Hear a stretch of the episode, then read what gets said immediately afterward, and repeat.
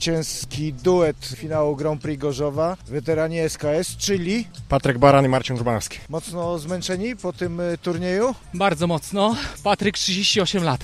Ja lat 45, no to chyba samo przez się mówi. Ciężki to był turniej dla Was? A jeszcze bym pograł. Był ciężki, ale myślę, że wygraliśmy doświadczeniem.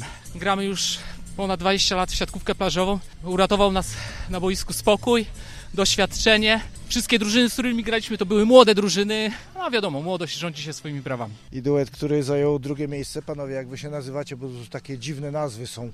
Zespół Jabra E, Michał Kowalski, tu z Gorzowa. i Jakub Pulkowski również z Gorzowa.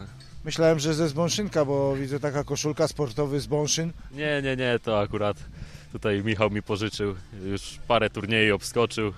No ja na plażówce okazyjnie tylko bywam, więc nawet koszuleczkę musiałem pożyczyć. Czyli co, drugie miejsce to dla Ciebie i dla kolegi też sukces?